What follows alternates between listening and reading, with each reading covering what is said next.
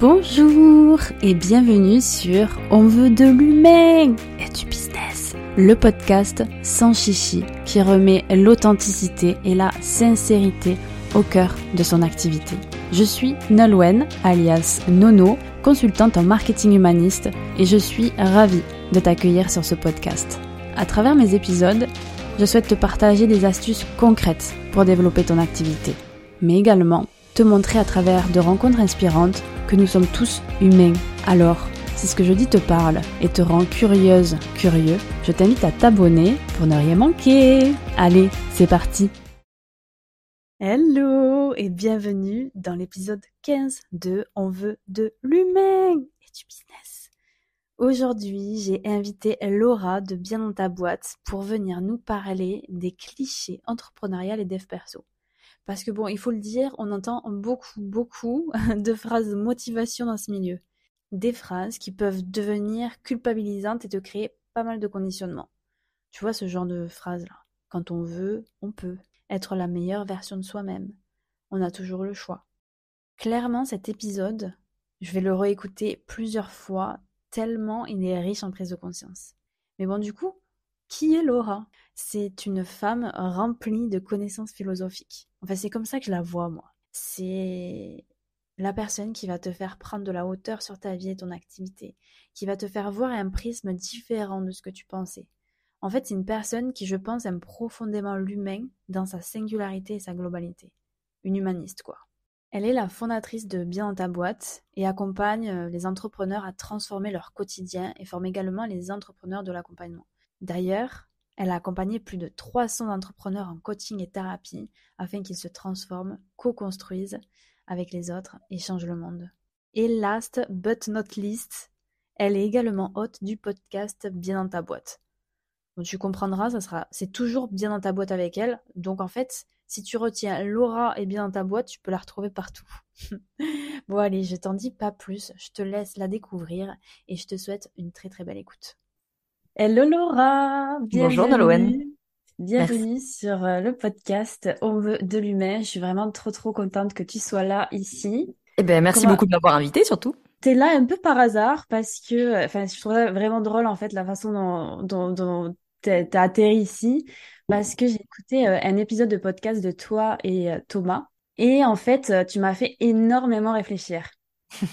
sur des, euh, des phrases qu'on entend partout et qui, moi, me drive beaucoup. Mm. Et en fait, je m'étais jamais posé la question d'une autre, euh, d'un autre point de vue, en fait. Et toi, tu m'as fait prendre un autre point de vue sur, euh, sur certaines phrases. Et je me suis dit, mais ouais, en fait, je l'avais jamais vu de cette façon-là. Et je trouve ça hyper intéressant. Eh ben, écoute, avec grand plaisir. Je suis ravie que cet épisode avec Thomas ait pu alimenter des réflexions. Oui, c'est ça. J'avais envie de débattre. Et du coup, j'étais en face de, j'avais, j'avais envie que tu sois en face de moi et de, et de te faire euh, creuser certains, certains sujets. Et c'est pour mm. ça, au final, que tu es là aujourd'hui. J'ai envie qu'on débatte. Euh, enfin, surtout que tu, tu me donnes ton point de vue et puis, et puis moi, euh, je te donnerai euh, le mien. Euh, derrière sur certains clichés, sur certaines phrases qu'on entend un peu partout dans le dev perso et dans l'entrepreneuriat. Et donc, du coup, j'ai demandé à ma communauté de me donner leur euh, justement leur euh, leur petit cliché, leurs petites phrases qu'ils entendent partout et euh, et en fait ce que ce que j'aimerais c'est que tu me dises est-ce que tu es pour, est-ce que tu es contre ou est-ce que c'est mitigé sur la question? OK, très bien, ça me va. Alors on va commencer direct. Celui-là, je sais un petit peu ce que tu en penses vu que tu en as parlé un petit peu avec Thomas. Le premier, c'est quand on veut, on peut. Contre. Est-ce que tu peux développer pourquoi tu es contre? Ouais. Euh, bon, il y, a plein de choses qui vont pas là-dedans. Euh, je pense que ça peut être intéressant de démarrer l'argumentaire par euh, une phrase de Chantal Jacquet euh, qui dit justement quand on peut, on veut. Pour euh, retourner justement cette injonction. Quand on peut, on veut, ça veut dire que en fait, pour vouloir, il faut encore avoir la possibilité d'accéder au rêve en question. Donc l'idée en fait, c'est de dire que quand on veut, on peut, sous-entendu, euh, tu vois, un, truc un peu American Dream, machin là, sous-entendu, euh, quoi que tu veuilles faire dans la vie, euh, il suffit de t'en donner les moyens, etc. Mais bullshit, genre évidemment que nous n'avons pas tous les mêmes moyens, c'est ridicule de, de, c'est c'est c'est utopique en tout cas de penser que nous avons tous les mêmes moyens ou que la volonté suffit à accéder, euh, je sais pas, à un métier, à une situation, etc. Donc en fait, pour moi, il y a deux trucs qui vont pas dans ce euh, quand on veut, on peut. C'est petit 1, faire l'hégémonie de la volonté. Or, nous ne sommes pas des êtres de volonté. Très très facile pour la psychologie cognitive de, de le démontrer. Et le deuxième truc qui va pas là-dedans, c'est voilà cette espèce de sous-entendu que on peut tous devenir tout ce qu'on voudrait. Et c'est juste faire fi euh, d'un bon paquet de facteurs sociologiques et d'ailleurs un siècle de sociologie suffit euh, amplement à démontrer que bah non, il s'agit pas en fait de vouloir pour pouvoir, il faut pouvoir pour vouloir en fait. Il faut avoir les moyens de ses rêves. nous sommes des êtres déterminés. Donc dire que notre volonté suffit à outrepasser des dizaines et des centaines de déterminants, euh, ça marche pas psychologiquement, ça marche pas sociologiquement, et, et en plus, je pourrais ajouter une dernière chose, c'est que il y a un peu, comment je pourrais te dire, une espèce de, de prétention à penser que nous avons conscience de tout ce qui nous détermine. Or, la majorité de nos déterminants sont invisibles, pas inexistants, mais juste invisibles. Nous n'avons pas conscience de ce qui nous détermine. Donc dire quand on veut, on peut, ça sous-entend que euh, ma volonté suffit, que je peux accéder à tout et que je suis en, en, en contrôle et en maîtrise de tout. Et ce n'est pas le cas. Ouais, je vois. Et, et je me souviens que tu avais donné un exemple par rapport, je crois que c'était aux droits de la femme et tout ça, que bah en fait c'est juste avant on ne pouvait pas voter et, et, on pouvait euh, on pouvait juste pas, même si on voulait le faire, on ne pouvait pas. Et, et c'est vrai que euh, ça peut bousculer certaines personnes d'avoir ce truc de quand on veut un peu, bah ouais, mais là je peux pas. En fait, des fois il y a il y a des, des faits sociétaux et tout ça où on ne peut pas faire euh, les choses. Et mmh. est-ce que tu penses pas que euh, d'un autre côté, ça peut quand même motiver à euh, se sortir les doigts, entre guillemets, de, de faire les choses plutôt que de rester dans, euh, dans la paralysie, dans l'immobilité. De quand on veut un peu, bah vas-y, sors-toi les doigts et oh, si tu as envie de, changement dans ta vie, vas-y, quoi. Oui, en fait, euh, l'argument que tu avances, qui est souvent l'argument qui nous est amené sur ce genre de thématique, c'est l'idée de dire que le déterminisme, que je reconnais, que nous reconnaissons. En gros, on vient de nous dire, vous êtes des déterministes, donc vous êtes des fatalistes. Et donc, euh, en gros, euh, bon bah de toute façon c'est comme ça, on est terminé, on peut rien faire. Non, c'est pas ce qu'on dit. On n'a pas dit, euh, on, dit quand on peut, on veut. On n'a pas dit on peut rien faire et on ne veut rien faire. Mais par contre, c'est d'avoir conscience. Mais je prends un exemple individuel. Je veux dire, t'es entrepreneur, tu lances ta boîte, euh, tu lances ta boîte avec une maladie chronique, bah, je suis désolée, quand tu veux, tu peux pas en fait, parce qu'à un moment donné, euh, si tu veux faire 10 millions d'euros à la fin de l'année, mais que dans cette année-là, tu passes la moitié de ton année en chimio, mais non, bien sûr que non, vouloir va pas suffire. Et c'est d'une violence d'aller dire à des gens qui sont dans des situations euh, de difficultés financières, de difficultés de santé, de difficultés de couple, de difficultés, euh, tout ce que tu veux, d'aller leur dire quand on veut, on peut. Sous-entendu, en fait, tu le veux pas assez. C'est hyper violent. En fait, ça, ça amène surtout pour les individus à internaliser l'échec, parce que quand tu passes ton temps, ce qui est vraiment le discours dominant euh, aux États-Unis, par exemple, surtout dans l'entrepreneuriat, qui consiste à dire qu'en gros tout le monde peut être Steve Jobs ou tout le monde peut être Elon Musk. Bien sûr que non, mais bien sûr que non. Genre, ouvrez un bouquin de sociologie pour voir que, même d'entrepreneuriat, pour voir que non. Et quand tu passes ton temps à expliquer aux gens qu'en fait tout le monde peut être Steve Jobs, bah, les gens, à juste titre, se disent, je ne deviens pas Steve Jobs. C'est donc que moi, je ne suis pas à la hauteur, que je suis nul, que j'ai pas les ressources, que blablabla. Mais non, mais c'est que bien sûr tu pars perdant. En fait, il faut il faut arrêter. Euh, la majorité des gens seront pas Steve Jobs en fait. Et, et, et quand tu décortiques l'histoire de Steve Jobs, c'est pas Steve Jobs tout seul qui fait Apple et qui fait ce qu'est Apple aujourd'hui, tu vois. Donc pour en revenir à l'histoire de euh, est-ce que ça peut permettre de se secouer? Oui, bien sûr. C'est-à-dire si dans mon existence individuelle j'ai des moyens et des ressources, alors effectivement, je peux te dire quand tu veux, tu peux. C'est-à-dire, bah oui, effectivement, là, ça va demander à aller mobiliser des ressources pour activer des leviers que tu as déjà. Nous, ce qu'on dit, c'est juste, nous n'avons pas tous les mêmes leviers. Et dire quand on veut, on peut, ben en fait, bien sûr que toi, quand tu veux, tu peux. À la hauteur des leviers que sont les tiens, du système familial dans lequel tu as grandi, de ton état de santé, de ta situation de vie aujourd'hui, euh, des codes sociaux dont tu as hérité, etc. Tu vois. Donc, ça rejoint ce que dit Chantal Jacquet, c'est-à-dire, ben non, c'est quand tu peux que tu veux. Donc en fait, oui, bien sûr, Nolwenn, tu dois vouloir plein de choses, par exemple pour ton podcast, mais en fait, tu vas vouloir ce que tu es quand même en possibilité de vouloir. Ouais, j'adore. J'adore cette façon de voir. Mais c'est vrai que En fait, on est, on est vachement concentré sur euh, notre propre euh, vie, en fait, sur notre côté très individuel. Et euh, quand on va parler, on va avoir tendance à oublier que l'autre a son passé, a sa vie. Et, et donc, du coup, il y a certaines phrases, surtout quand aujourd'hui, en ce moment, sur Insta et tout ça, il y a vachement le truc du clivant, vas-y, j'y vais et, et je vais affirmer mes idées. Et là, en fait, c'est se dire, OK, bah attention, parce qu'en face de toi, tu peut-être pas une personne qui est, en fait, qui a le même passé que toi. En fait, c'est juste des, personnes qui sont différentes et certaines phrases peuvent bah, plus blesser et conditionner qu'autre chose, quoi. Bah, disons, en fait, il y a, oui, euh, c'est sûr que avoir conscience que nous sommes déterminés par tout un tas de choses, ça amène aussi plus de compassion, plus d'empathie pour l'autre. Parce qu'en fait, c'est quand même garder en tête que, en fait, je ne sais pas ce qui a fait de toi ce que tu es aujourd'hui. Que tu sois un entrepreneur à succès ou que tu sois euh, dans une grande difficulté euh, professionnelle, si on reste sur la question professionnelle, en fait, je ne sais pas ce qui t'a conditionné. Je ne sais pas ce qui a fait de toi ce que tu es aujourd'hui. Donc, je peux être beaucoup plus en compassion et beaucoup plus en empathie parce que justement, je vais pas te regarder en me disant, eh ben, elle manque de volonté parce que franchement, quand on veut, on peut. Non. En fait, je sais que quand on peut, on veut et que, ben, il y a peut-être des choses que tu n'as pas pu vouloir. Et j'en sais rien parce que je connais pas ta vie. Donc, je, vais pas juger. Ça, c'est un premier point. Après, ça veut pas dire évidemment que soi-même à l'échelle individuelle, on n'a pas du tout le droit d'être euh, fier de son parcours ou de sa réussite ou de son accomplissement. C'est c'est pas ça du tout. Hein. Mais voilà, c'est juste de garder en tête que euh, il y a des facteurs qui m'ont déterminé aussi dans ma réussite. Je ne dois pas tout à moi. C'est pas vrai. Ouais, c'est vrai ça. C'est vraiment vrai et c'est bien. Et en plus, c'est important de se libérer de ça, je trouve, parce que si on commence à, à tout se mettre sur le dos, même quand c'est positif, on va tout se mettre sur le dos aussi quand c'est négatif. Donc euh, ça, ça permet aussi de, de réduire le négatif, de d'arrêter de, de toujours se jeter des fleurs sur tout ce qu'on a fait euh, tout seul. Oui, et puis en fait, ce que tu disais, ce que tu évoquais avant, du discours aussi qui pullule sur Instagram, de moi j'ai réussi, donc quand on veut, on peut, machin. Euh, en fait, c'est un énorme, ce qu'on appelle le biais du survivant, en fait. C'est-à-dire que dans la masse des entrepreneurs qui vont s'éclater, euh, on en récupère un. Anthony Bourbon est très très bon euh, storyteller sur sa vie, et donc on a un extrait un qui va faire syndrome du survivant, comme avec Steve Jobs, tu vois. Et donc on récupère une exception statistique en te disant, bah si lui il a pu le faire, tout le monde peut le faire. Non, bah non, bah bien sûr que non. Ouais.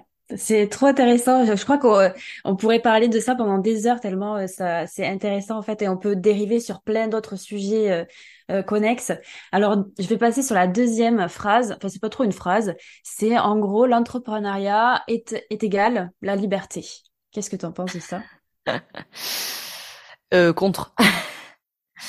euh, alors bon, euh, liberté, ça veut un peu tout. Ça, ça, enfin non, j'allais dire ça veut tout et rien dire. C'est pas que ça veut tout et rien dire, c'est que philosophiquement, ça peut avoir différents euh, euh, angles de lecture, si je pourrais dire ça comme ça.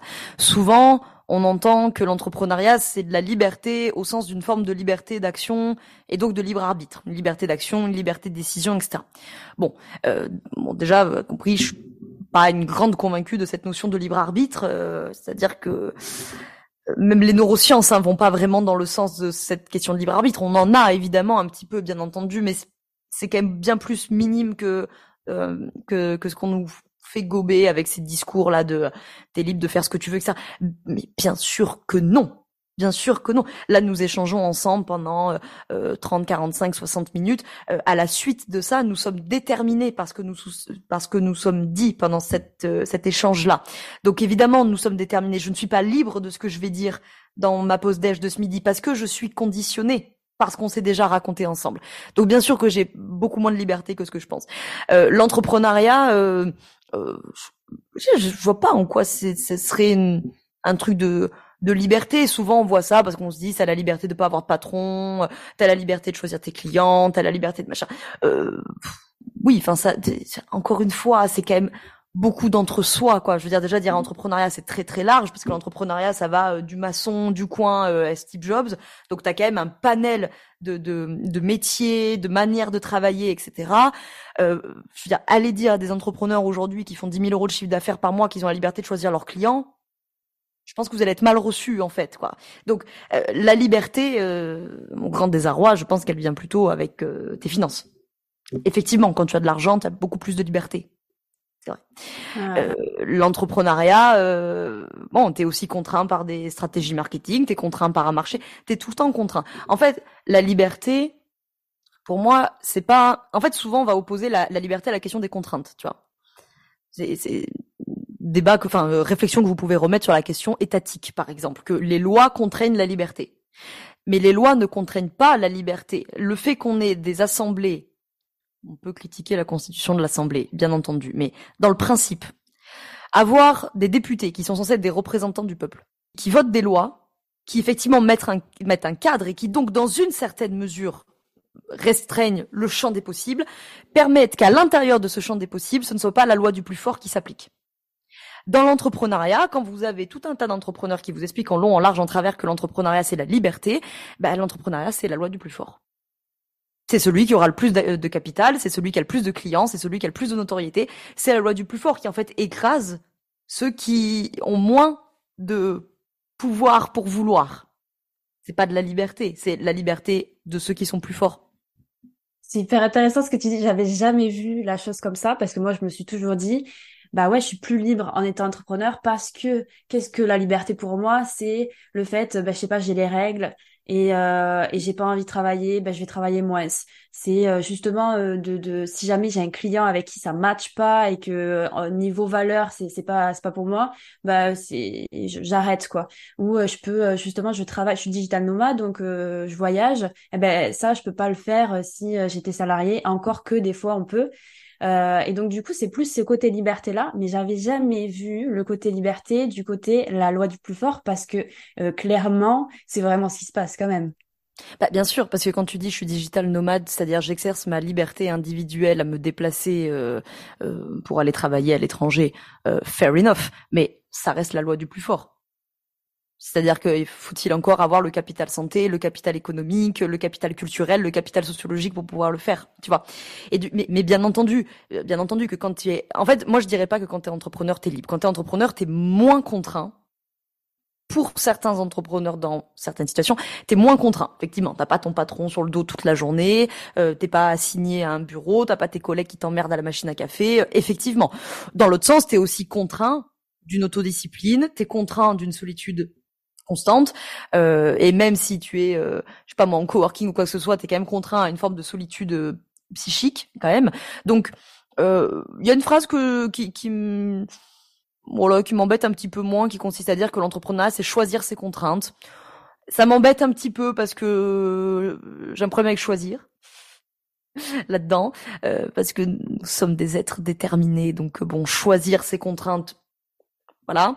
Mais bon, j'entends ce qui, j'entends ce qui veut être dit derrière. C'est qu'effectivement, euh, euh, tu as, une, une liberté. Pour beaucoup d'entrepreneurs, nous avons une liberté de mouvement, si je pourrais dire ça comme ça, euh, de notre emploi du temps, qui est plus importante que pour la majorité de nos collègues salariés. Bien sûr, bien sûr.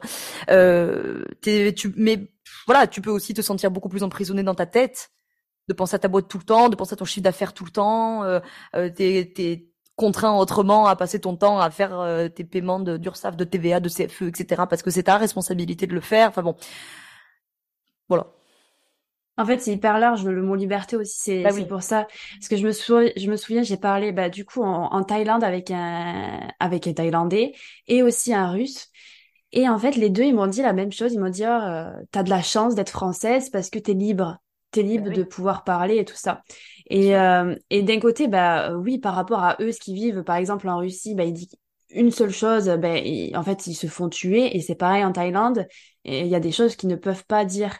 Et euh, mais d'un autre côté, en fait, c'est venu me, me chercher parce que je me suis dit, bah, d'un côté, non, on n'est pas forcément libre parce que si on va parler notre opinion et tout ça, on va avoir le côté sociétal et d'autres personnes qui vont nous tomber dessus. Peut-être que on va pas se faire euh, tuer par euh, par euh, le gouvernement, mais les personnes, c'est comme le, à un moment il y avait je suis pour le vaccin ou contre le vaccin et en fait si une personne était contre le vaccin entre guillemets, elle se faisait tabasser par les, les, personnes qui étaient pour. Et donc il y a ce côté aussi par rapport à la liberté de on est libre, mais pas entièrement en fait. Et, euh, et, du coup, euh, c'est un sujet euh, philosophique, comme tu, comme tu l'as dit au début. Oui, parce qu'en fait, la liberté, tu peux l'avoir par l'angle de la philosophie existentialiste, par exemple, c'est-à-dire c'est quoi notre part de libre arbitre ou des déterministes, hein, peu importe. Euh, tu peux l'avoir en termes plutôt de, donc là c'est plutôt ce que tu évoquais à la fin, ça de la philosophie politique. C'est-à-dire qu'est-ce que la liberté d'un État, qu'est-ce que la liberté des citoyens, euh, est-ce que la démocratie c'est la liberté? Bah, on peut te dire que non. Parce que si le vote démocratique dit euh, on vote pour euh, le vaccin, par exemple, et que toi tu es contre le vaccin, tu vas pas avoir la sensation d'être libre, tu vas avoir la sensation d'être contrainte à aller te vacciner. Donc est-ce que la démocratie c'est la liberté? Non, pas nécessairement. En fait, c'est juste que cette notion de la liberté, c'est hum, évidemment euh, philosophiquement à discuter. Et, encore une fois il y a, plein de langues pour la discuter. Mais moi en tout cas ce qui m'importe c'est c'est pas de dire on va faire des sociétés d'individus libres. Déjà dans une société qui dit plus d'individus dit plus d'États. Donc au bout d'un moment, quand tu crées des, des, sociétés ultra individualistes, tu vas te retrouver avec des États qui vont devoir se mettre à légiférer de manière beaucoup plus forte quand tu as, moi, j'ai pas de problème si tu veux à ce que euh, on, on, fasse des lois pour préserver la loi du plus fort. Ces lois, bien entendu, doivent être discutables, doivent être débattables, doivent être représentatives de la majorité. Et là, effectivement, il y aurait plein de choses à redire. Ça, c'est clair. Mais par contre, enfin, je veux dire, bon, j'enfonce une porte ouverte. Hein, je suis pas en train d'inventer l'eau chaude là. Hein. Euh, Jean-Jacques Rousseau, c'est le contrat social. C'est-à-dire, à un moment donné, on doit se mettre d'accord sur un contrat social sur lequel on se met d'accord pour faire société. Forcément, forcément, nous allons exclure de ce contrat social des gens qui ne sont pas d'accord. Moi, je suis une ultra anti-peine de mort. La France est un pays qui interdit la peine de mort. Nous, nous, nous faisons donc contrat social sur le fait que nous sommes contre la peine de mort. Bien sûr, nous laissons de côté des gens qui sont pour la peine de mort. Effectivement, on ne pourra pas de toute façon mettre tout le monde d'accord. C'est pas la question. Par contre, moi, je pars du principe que tu es dans un pays, par exemple, qui interdit la peine de mort, ce que je trouve être à mon sens, un, droit universel et, euh, et, que je me battrai toujours pour que tous les États y viennent. Bien entendu, en France, nous avons 67 millions de citoyens. Si on commence à interdire la peine de mort en faisant des exceptions, parce que c'est la liberté de chacun, mais ben en fait, mais c'est plus un contrat social. Tu fais pas un contrat social avec 67 millions de citoyens et donc 67 millions de jurisprudence. Non, on se met d'accord sur un contrat social et des fois, on laisse de côté des gens qui ne sont pas d'accord. Et ces gens-là, ils vont se sentir pas libres. Effectivement. Mais est-ce qu'il vaut mieux la liberté d'un État, surtout quand il est démocratique, ou est-ce qu'il vaut mieux euh, la liberté de la loi du plus fort? Ouais. Je préfère la liberté démocratique, même si du coup je suis pas d'accord avec tout, bien entendu.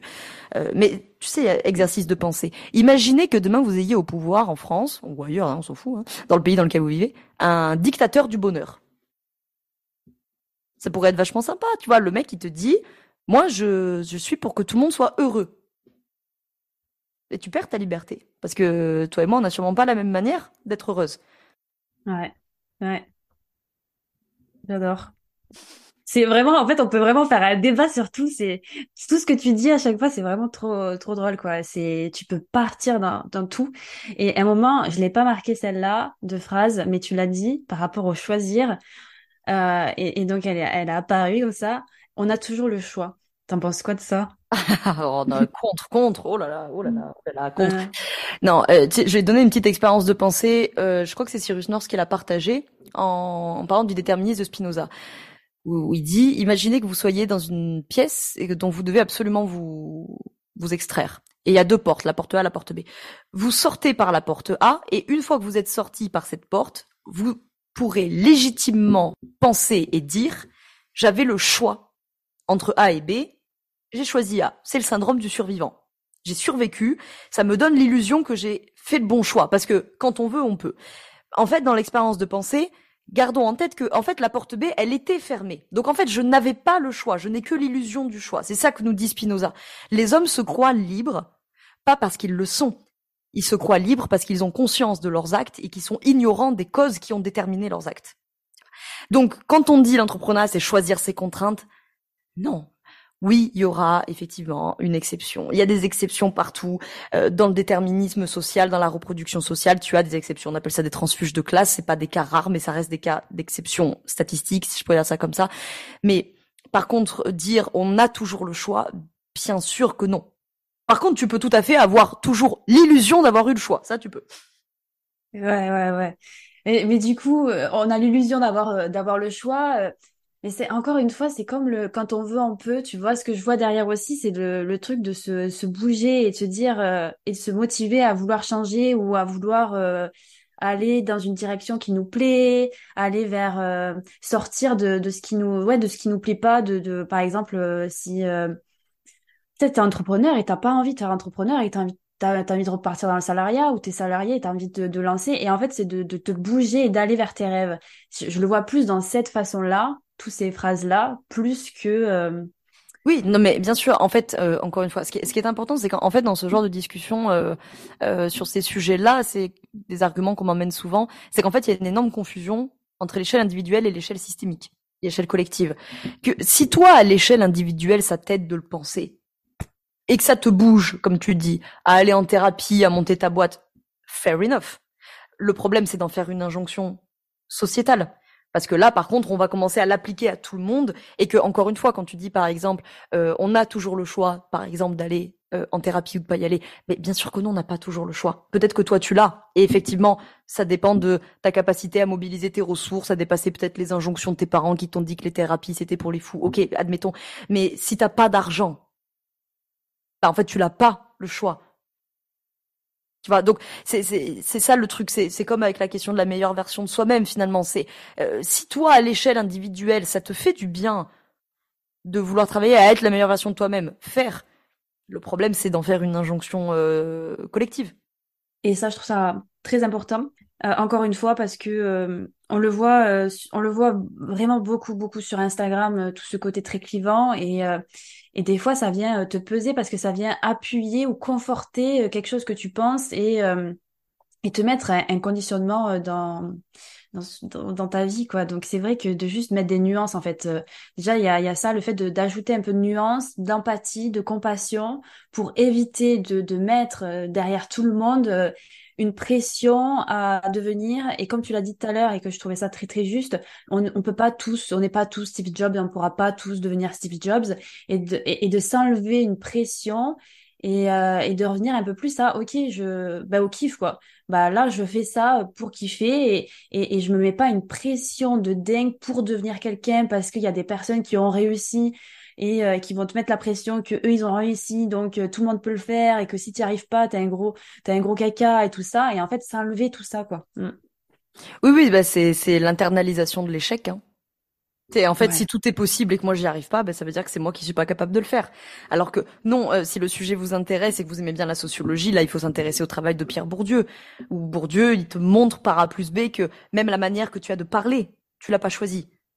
C'est ton habitus en fait. Tu as appris des codes sociaux. Tu as appris à t'habiller, tu as appris à parler, tu as appris tes intonations de voix, tu as appris l'éthique de langage et tout ça fait que ça peut évidemment créer de l'entre-soi, mais j'en parlais hier avec, une collègue, tu vois, c'est qui, disait que euh, avait aussi des difficultés dans l'entrepreneuriat. Elle se rend bien compte qu'en en fait, elle a pas les codes, elle a pas les codes sociaux.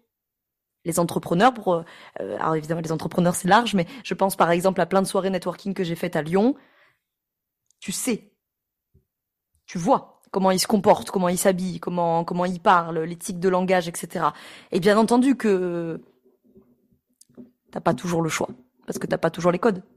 Ouais. Et, du coup, euh, ça me fait penser à une autre phrase par rapport à ça, c'est euh, euh, on est entrepreneur, on, on, le devient pas. Ouais. mitigé plutôt pour.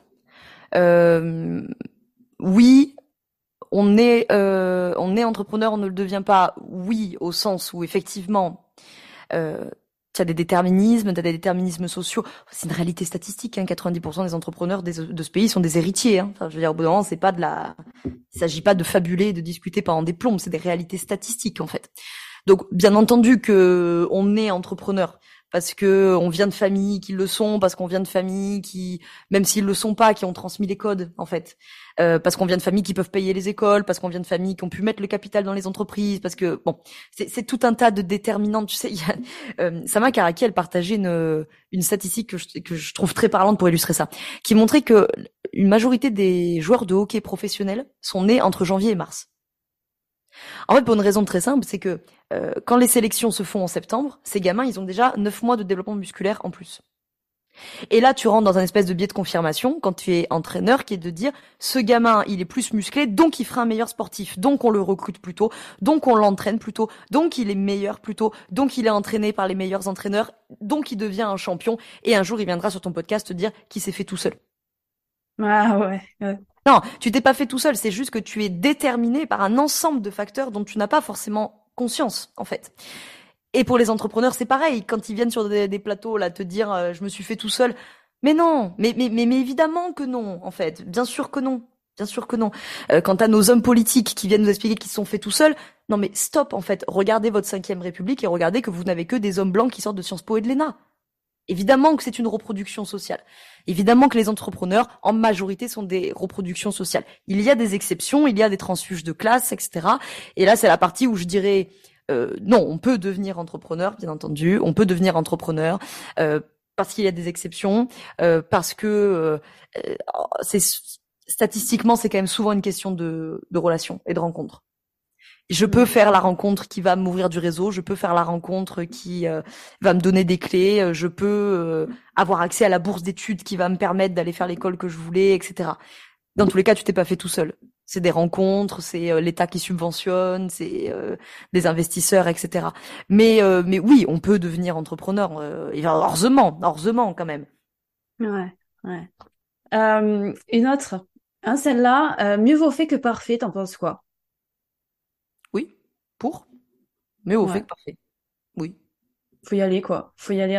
il faut Ouais, il faut y aller et sinon, si t'attends trop, euh, c'est là où, bah, où tu fais pas et donc tu peux, tu peux pas forcément. de toute façon, en fait, il vaut, il vaut, il vaut toujours mieux euh, la moitié d'un truc moyen que la totalité de rien, quoi. Ouais, c'est c'est vrai. Voilà.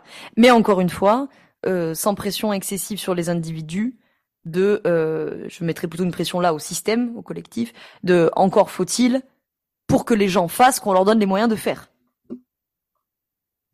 Est-ce que tu peux développer bah, c'est-à-dire que euh, c'est pareil à l'échelle individuelle, euh, d'accord, mais à l'échelle collective, euh, il y a plein de gens qui, qui se retrouvent dans une situation où ils ne peuvent pas faire parce qu'ils sont malades, parce qu'ils n'ont pas d'argent, parce qu'ils doivent s'occuper de quatre gamins et de quatre grands-parents dans un appartement qui fait 20 mètres carrés. Enfin voilà, là aussi, c'est-à-dire oui, bien sûr qu'il vaut toujours mieux la moitié d'un truc moyen que la totalité de rien, c'est sûr, mais pareil, je veux pas faire porter une injonction peser peut-être plutôt peser une injonction à euh, il faut faire, il faut faire, il faut faire. Euh, oui, oui, oui. Euh, faut-il pouvoir pour vouloir? Donc encore faut-il pouvoir agir pour agir? Et j'ai l'impression qu'on revient toujours à, ce, à cette même chose en fait, c'est que toutes ces, ces toutes ces phrases là, elles sont vraiment destinées à une certaine population, un certain type de personnes, et on nommait complètement une autre façon. Et, et, et aussi parce que on n'a pas forcément conscience de, de, ce qui se passe aussi. Euh, c'est, c'est, par exemple, moi, je vais, je vais être dans une certaine classe sociale et avec euh, des certaines, un certain niveau d'études, un certain niveau confort ou quoi. Mais en fait, comme je vis pas ce qu'ont vécu d'autres personnes, ben, je ne me rends pas compte, en fait, de l'impact de, de tout ce qui, ce qui peut y avoir. Et donc, j'oublie. Et donc, je suis là. Moi, je vais être là. Hein. Quand on veut, on peut. On a toutes ces phrases-là. Moi, je le dis. Je, je, le disais en tout cas. Et maintenant, je vais mettre beaucoup, beaucoup, beaucoup de, de guillemets. Et le fait de, on a toujours le choix. Non, mais celle-là, moi, je le disais. Ouais. Mais oui, mais c'est mais c'est normal là aussi. Je vais pas blâmer à l'échelle individuelle, c'est-à-dire que euh, Sama Karaki la dernière fois, elle prenait une très bonne métaphore. Elle disait en fait, tout le monde, si si si nos vies sont des pistes d'athlétisme, tout le monde court. Et toi, t'as couru 100 mètres, et comme t'as couru 100 mètres, ça te donne l'illusion que t'as couru. C'est juste qu'en fait, un paquet de copains, eux, ils ont déjà fait 8 kilomètres, en fait. Tu vois?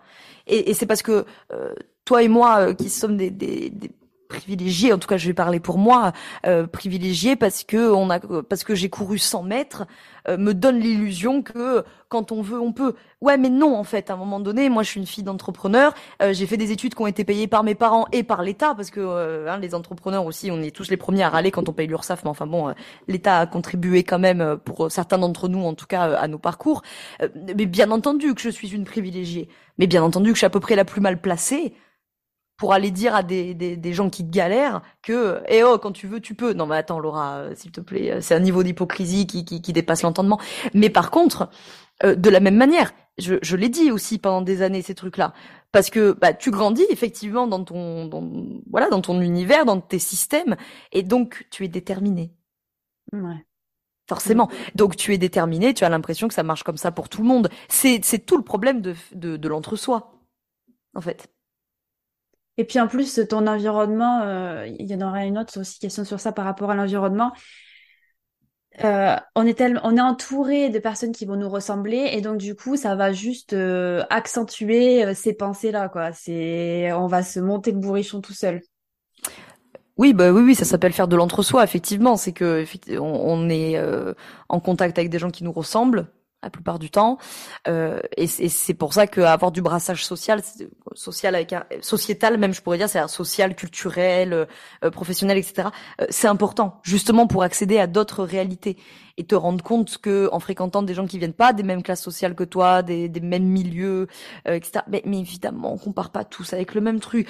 ça sert à rien d'aller faire des trucs, je sais pas moi, de sur la gestion financière où il faut expliquer aux gens que euh, c'est comme ça qu'on gère son argent. Mais wesh, quand t'as pas été éduqué à ça, mais tu t'as pas couru 100 mètres, t'as couru 8 kilomètres. Ça ne veut pas dire du tout qu'il faut pas faire d'éducation financière. C'est pas du tout ce que je suis en train de dire. Mais ce que je dis, c'est avoir conscience que il y a plein de choses qui peut-être toi te paraissent évidentes, mais parce que t'as grandi là-dedans, parce que tu fréquentes des amis qui ont grandi là-dedans euh, tu sais, c'est tout, c'est ce que Pierre Bourdieu appelait la violence symbolique. Hein. C'est le truc. Ah, t'as pas la ref. T'as pas la ref, c'est de la violence symbolique. En fait, quand je te dis ah t'as pas la ref, je suis en train de te dire ah d'accord, tu t'es pas de mon milieu en fait. T'as pas la ref. Tu vois. Et quand tu vas dire à quelqu'un euh, qui vient d'un milieu social euh, inférieur, avec de très gros guillemets, comme on dit, au tien, et que euh, tu lui fais mais métier violent sans le savoir. Je, vous prends un exemple, hein, je vais m'auto-clasher. Une fois, on fait euh, là avec des copains un, euh, comment s'appelle ce truc Times Up et, euh, et, et qu'on fait nous-mêmes. Donc on prend des petits papiers, on met des noms, machin. Et moi, dans les noms, je mets Nietzsche et Kant. Et en fait, il y a un des copains, il tombait sur Nietzsche et il savait pas qui c'était. Et quand tu sais pas qui c'est, bah pour le lire, euh, hein, tu vois un peu. Donc il n'arrivait pas à lire le nom de Nietzsche.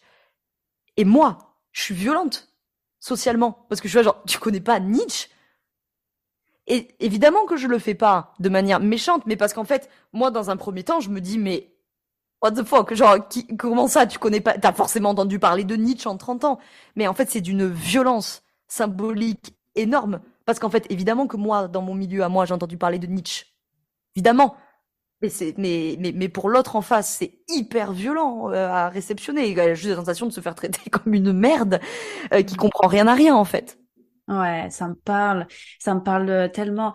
Mais c'est super dur d'arriver à porter. Je je sais même pas comment c'est possible d'arriver à, mettre de la nuance justement dans ce qu'on dit pour éviter ça. Parce que par exemple, moi je vais avoir tendance où euh, justement dans tous ces jeux culture et tout ça, euh, quand j'étais euh, plus jeune, c'était hyper dur pour moi parce que j'avais pas une culture de, de dingue et, euh, et justement en fait ce genre de choses moi ça me ça m'appuie juste dans le genre bah en fait t'es tu, tu connais rien quoi t'es t'es nul et tout ça et c'est dur de se je sais même pas comment on pourrait faire pour euh, pour euh, ajouter de la douceur et, et, d'être moins violent comme ça quoi oui, mais parce qu'en fait, cette responsabilité-là, elle incombe un peu aux individus, puis beaucoup au système. En fait. Mm. Éducation, tout ça. Mm. Voilà. Ouais. Et je voulais dire un truc, mais j'ai oublié. J'ai oublié, j'ai oublié. Mais euh, je vais dire une autre, euh, une autre phrase. On est la moyenne des cinq personnes qui nous entourent.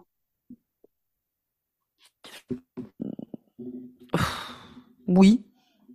Oui, alors 5, j'en sais rien. Je, je, sais pas d'où vient ce 5. Je suis pas sûre que ce soit un truc, euh, un chiffre, travail, etc. Mais, mais je comprends l'idée qu'il y a derrière. Oui.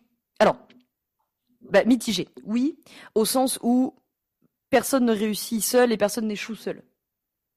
Euh, comme je disais tout à l'heure, je, moi je crois pas à ce je me suis fait tout seul. Non, bien sûr que non, tu t'es pas fait tout seul. Euh, on réussit pas tout seul, on n'échoue pas tout seul. Notre entourage est, déterminant dans la manière dont nous euh, pensons, dans la manière, bah, comme on disait, euh, là nous sommes en, échange. Les, les, échanges que j'aurai cet après-midi seront conditionnés par ce qu'on s'est dit. Donc bien sûr, notre entourage est, est très important dans la manière dont nous pensons, dans ce que nous vivons aussi, bien entendu, hein, parce que si je subis des violences, bah forcément que j'ai pas la même disponibilité, etc. le, le péril que j'y vois, peut-être en étant un peu trop dogmatique avec ce truc-là, c'est le péril de l'entre-soi. C'est effectivement de se dire bon bah du coup je reste qu'avec des gens qui me ressemblent vraiment beaucoup. Euh, bon et là le péril, euh, mais encore une fois, si à l'échelle individuelle ça fait du bien, ma foi, les gens font ce qu'ils veulent. Le péril c'est d'en faire un projet politique. Hmm. Et, et, je me souviens de ce que je voulais dire tout à l'heure. Euh, je trouvais ça intéressant quand tu parlais du fait de venir se mélanger un petit peu et euh, d'aller voir autre chose, d'aller voir euh, d'autres personnes, d'autres types de personnes. Tu conseillerais quoi? Parce que c'est pas évident du coup de, de, de sortir de, de, son environnement et de venir se confronter à autre chose. Oui, bah c'est des questions de rencontre en fait. Hein, finalement, c'est Allez, euh, le, meilleur conseil peut-être qu'on puisse donner, c'est bien ce qu'on a perdu euh, les, les dernières années, c'est d'avoir des espaces où tout le monde est mixé. Tu vois, en fait, il y a, y a quelques années, euh, ton père peut-être, en tout cas le mien, puisque j'imagine qu'ils doivent avoir sensiblement le même âge, quelque chose comme ça, euh, ben ils allaient au service militaire. Au service militaire, tu rencontrais la France entière, en fait. Il y avait des, des établissements religieux dans lesquels se brassaient toutes les classes sociales, etc. Aujourd'hui, alors je, les, les, les, plus jeunes euh, qui nous écoutent, peut-être ils ont fait des services civiques. Service civique, c'est un bon moyen de, de brasser, tu vois. Euh, Aujourd'hui, en fait, c'est que voilà, il, il, faut arriver à avoir des, des lieux, des établissements, des espaces où se brasse du monde, les, les services civiques, effectivement, le milieu associatif. Ça dépend des associations, évidemment, hein. euh, parce que bon, si t'es dans une association euh, qui fait là aussi de l'entre-soi, tu vas pas te mixer beaucoup. Mais quand tu fais du milieu associatif, tu peux avoir beaucoup plus de de, de mixité. Euh, l'entrepreneuriat, pourquoi pas, peut être une manière selon évidemment l'entrepreneuriat, en, tout cas le, le, commerce. Les commerçants, eux, ils brassent la France tout le temps. Hein. Mm. Euh, les voyages peuvent servir à ça, bien entendu. Euh, la culture, bien entendu. Qu'est-ce qui mieux que l'art permet de s'ouvrir à d'autres manières de voir les choses et à d'autres réalités? Ouais.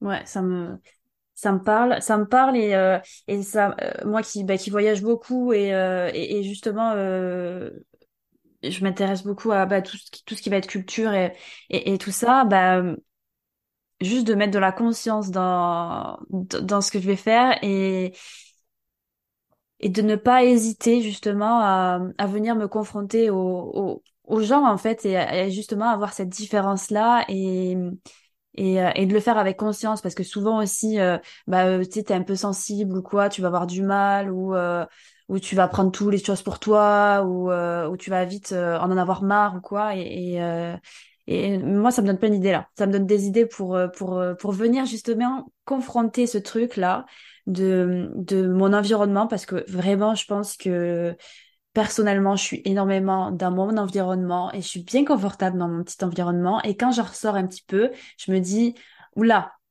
euh, genre, je vais à la gare, euh, c'est, c'est, c'est totalement différent quand tu vas, euh, bah dans, dans, quand tu vas à la gare, en fait, c'est totalement différent. Je me souviens, ça faisait euh, quelques mois où j'étais pas sortie dans, enfin, je reste pas euh, toujours chez moi, mais j'étais pas sortie confrontée aux gens, justement. Et à la gare, ben, tu vas voir les SDF, tu vas voir des personnes qui vont venir qui, qui, hum, qui vont venir, euh, qui vont parler, euh, qui vont peut-être mal te parler ou quoi, et, tu vas voir vraiment cette mixité, comme tu dis. Et j'avais énormément de mal. Je me disais, oh, mon Dieu. Alors qu'en fait, c'est important de le faire pour se rappeler, en fait. Moi, il y a un bar où je vais très souvent boire mon café le matin, euh, quand je suis dans la Drôme, dans mon lieu de, d'habitation. Et, et j'adore ce bar parce qu'en fait, à ce bar, t'as tout. Tu vois, T'as euh, les piliers de comptoir euh, qui sont là euh, matin, midi et soir. T'as des artistes. T'as les artisans qui viennent faire leur pause à 9 h avant d'y retourner. T'as les intellos qui viennent lire le journal du matin. T'as les retraités. T'as as tout. J'adore ce bar pour ça parce que vraiment, t'as as toutes les classes sociales, t'as toutes les, t'as tous les âges, t'as tous les milieux. et je trouve ça formidable, quoi. Ouais. Ouais. Ça me donne plein d'idées, j'adore.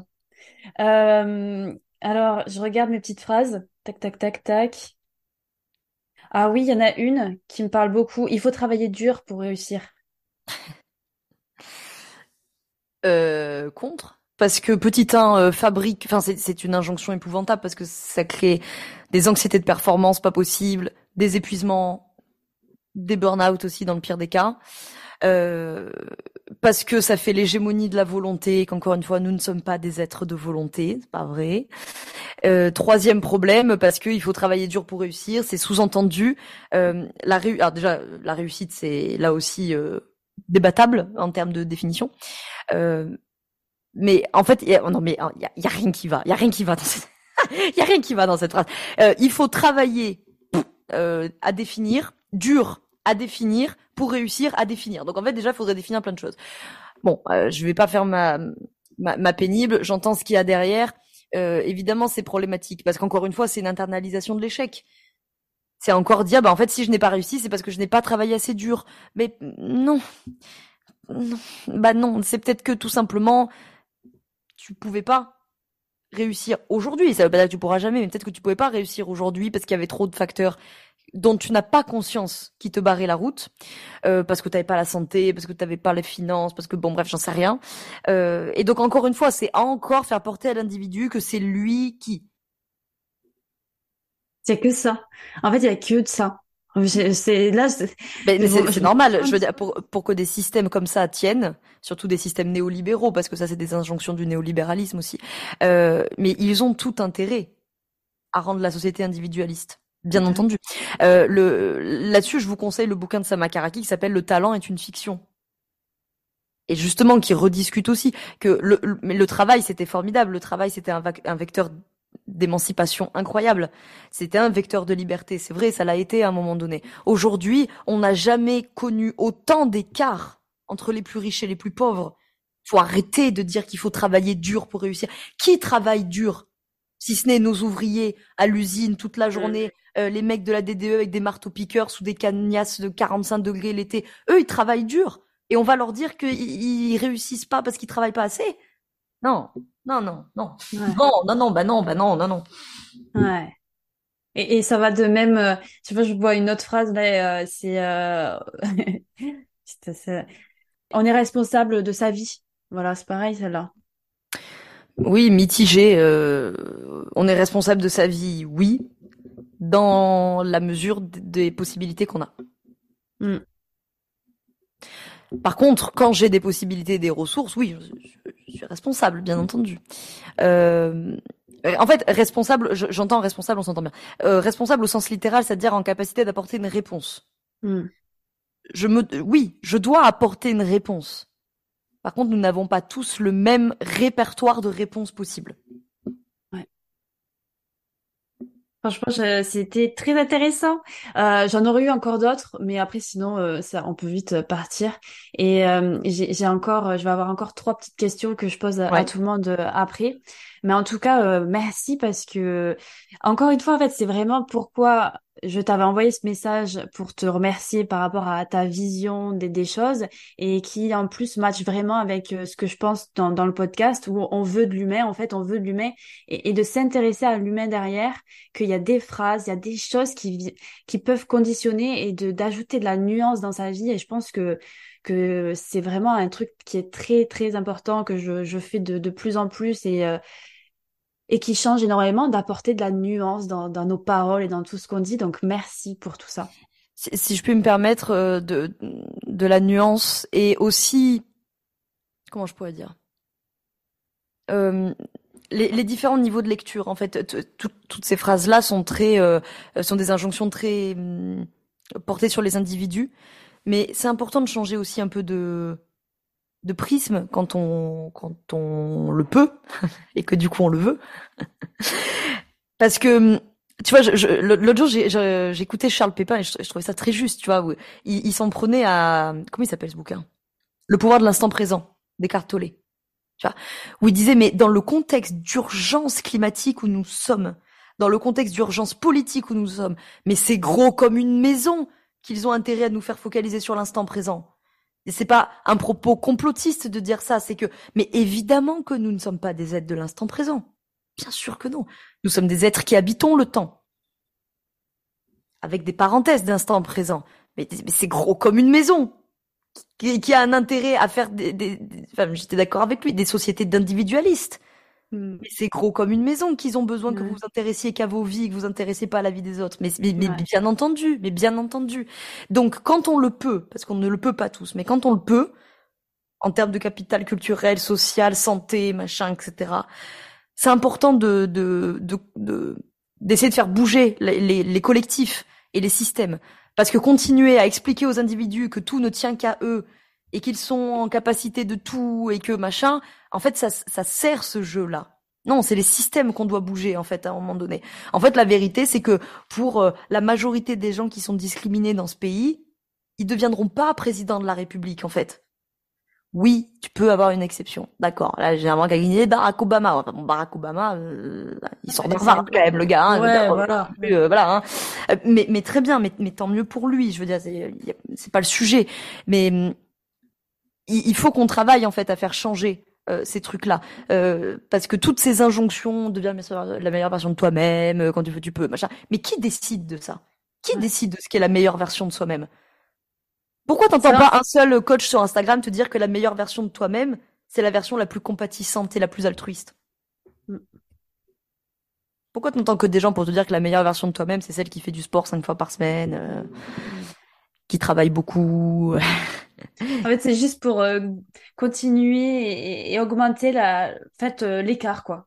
Pour, euh, ouais, c'est ça, en fait. C'est comment. Dans une société d'individualistes comme nous sommes, dans une société de d'individus, il n'y a pas de pouvoir collectif. Hmm. Je vous l'ai dit tout à l'heure. Qui dit plus d'individus dit plus d'État. Quand on divise les individus, on bah individualise les problématiques, on psychiatrise les problématiques, comme l'éco-anxiété par exemple on individualise les problématiques, on surresponsabilise les individus qui, écrasés par le poids de ces contraintes, ne trouveront pas l'énergie de s'organiser en collectif pour changer un système. Ah là là, j'adore. Non, franchement, j'adore. je...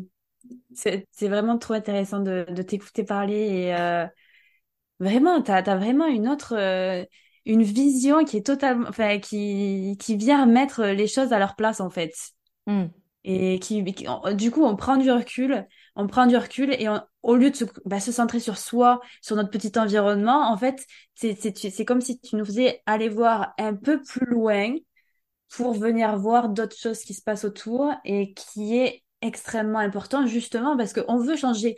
On veut changer le monde en plus en, tant qu'entrepreneur comme ça euh, dans, dans le secteur du bien-être on veut changer les choses on veut impacter le monde et tout ça. Mais finalement pour aussi faire ça il faut faire attention à, à notre côté bah, individuel, comment on est nous et comment on va, par on va parler pour pouvoir changer bah, le reste, le reste qu'on oublie en fait euh, de, de voir euh, leur côté des choses, leur vision et de, de, les, de les voir quoi. Bah oui, bien sûr. Euh, et donc du coup, là, on va passer sur trois petites questions que je pose à tout le monde. La première, c'est qu'est-ce que tu aimerais dire à la jeune toi qui commence dans l'entrepreneuriat? C'est une sacrée bonne question, ça, tiens. Je lui dirais, euh, suis ton plan. Reste focus. C'est super important, ça. C'est une prise de conscience que j'ai eue il y a pas longtemps, alors du coup, ça me parle beaucoup. Euh, la deuxième question, c'est euh, qu'est-ce que, si je te dis marketing humain, qu'est-ce que c'est pour toi? Compliqué. Euh, marketing humain, euh, je dirais euh, consentement. remettre au cœur du marketing la notion du consentement, au-delà de la des RGPD et compagnie, mais de est-ce que les gens ont vraiment envie de discuter? Est-ce qu'ils ont vraiment envie d'acheter? Est-ce qu'ils ont vraiment envie de, je sais pas, de faire ce coaching, cette formation, etc. Euh, Burbage, j'en parlerai beaucoup mieux que moi du coup, hein, puisque tu l'as écouté notre notre interview avec Thomas. il en parle dans l'interview qu'il est venu faire chez moi euh, de la question du consentement. Euh, marketing humain, oui, ça, ça, m'évoque ça, ça m'évoque euh, moins de consommation, moins de production. de toute façon, nous n'avons plus les ressources. Donc, c'est un sujet là aussi qui est compliqué parce que l'entrepreneuriat est un secteur qui n'a pas de penseur économique d'un monde en contraction puisque nous n'avons pas connu de monde en contraction économique depuis très longtemps en, contraction de ressources tout du moins. Et donc euh, tu te retrouves avec une espèce d'incohérence si tu veux avec un entrepreneuriat qui te dit qu'il faut être euh, qu'il faut scaler, qu'il faut être en croissance tout le temps, qu'il faut recruter, qu'il faut faire du chiffre d'affaires, machin. Et en fait une réalité nous n'avons plus les ressources pour faire ça. Et penser des modèles économiques en contraction, c'est très compliqué. Nous n'avons pas de penseurs pour l'instant qui, qui s'en occupent bien, euh, parce que c'est certainement très compliqué. Moi, je suis pas économiste pour un sou, mais j'imagine que c'est très compliqué pour eux de penser des modèles économiques dans cette situation-là. Euh, Barbie, j'en parlerai mieux que moi, j'imagine. Voilà ce que ça m'évoque, marketing humain. Ça m'évoque euh, moins de production, moins de consommation, plus de consentement et penser des nouveaux modèles. Ouais. Et euh, la dernière, c'est si tu devais résumer cet épisode, euh, alors ça va être dur celui-là, euh, si tu devais résumer en un mot ou une phrase, ça serait quoi? quand on peut, on veut. Ouais, j'aime beaucoup. Franchement, encore merci. Où est-ce qu'on peut te retrouver? Ah bah ça s'appelle Bien dans ta boîte euh, partout, donc sur le site biendantaboîte.fr, sur euh, le podcast il s'appelle Bien dans ta boîte, et après en termes de réseaux sociaux c'est surtout Instagram où je suis euh, active, et ça s'appelle Bien dans ta boîte, donc facile. Ouais, facile. Eh ben franchement, merci beaucoup encore Laura d'être venue ici et je suis sûre que ça va énormément parler à ma communauté et n'hésitez pas à venir nous voir pour pour nous dire ce que vous en avez pensé. Ben, un grand merci Nolwenn de m'avoir invité et puis euh, à tous tes, tes, auditeurs et auditrices pour l'écoute. C'est la fin de cet épisode. J'espère en tout cas qu'il t'aura plu. Et si tu as aimé, je t'invite à me mettre 5 étoiles sur ta plateforme d'écoute préférée et même me mettre un petit commentaire. C'est grâce à ça que je peux être davantage visible, alors merci beaucoup de m'aider. Je te souhaite une très belle journée ou soirée en fonction de quand est-ce que tu écoutes ce podcast et je te dis à très vite pour le prochain épisode.